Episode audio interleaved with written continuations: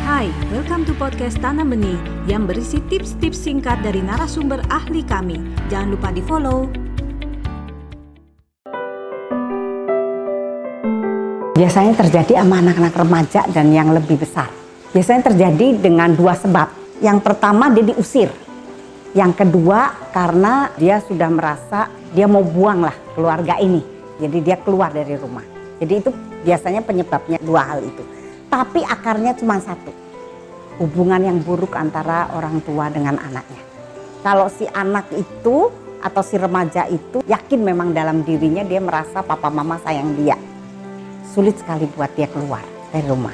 Tapi kalau mereka konfliknya sudah terus-terusan, terus sering kali terjadi omongan-omongan yang tidak menyenangkan satu dengan yang lain, lalu terpicu dengan itu, keluar kamu dari rumah, dia akan pergi. Gampang sekali.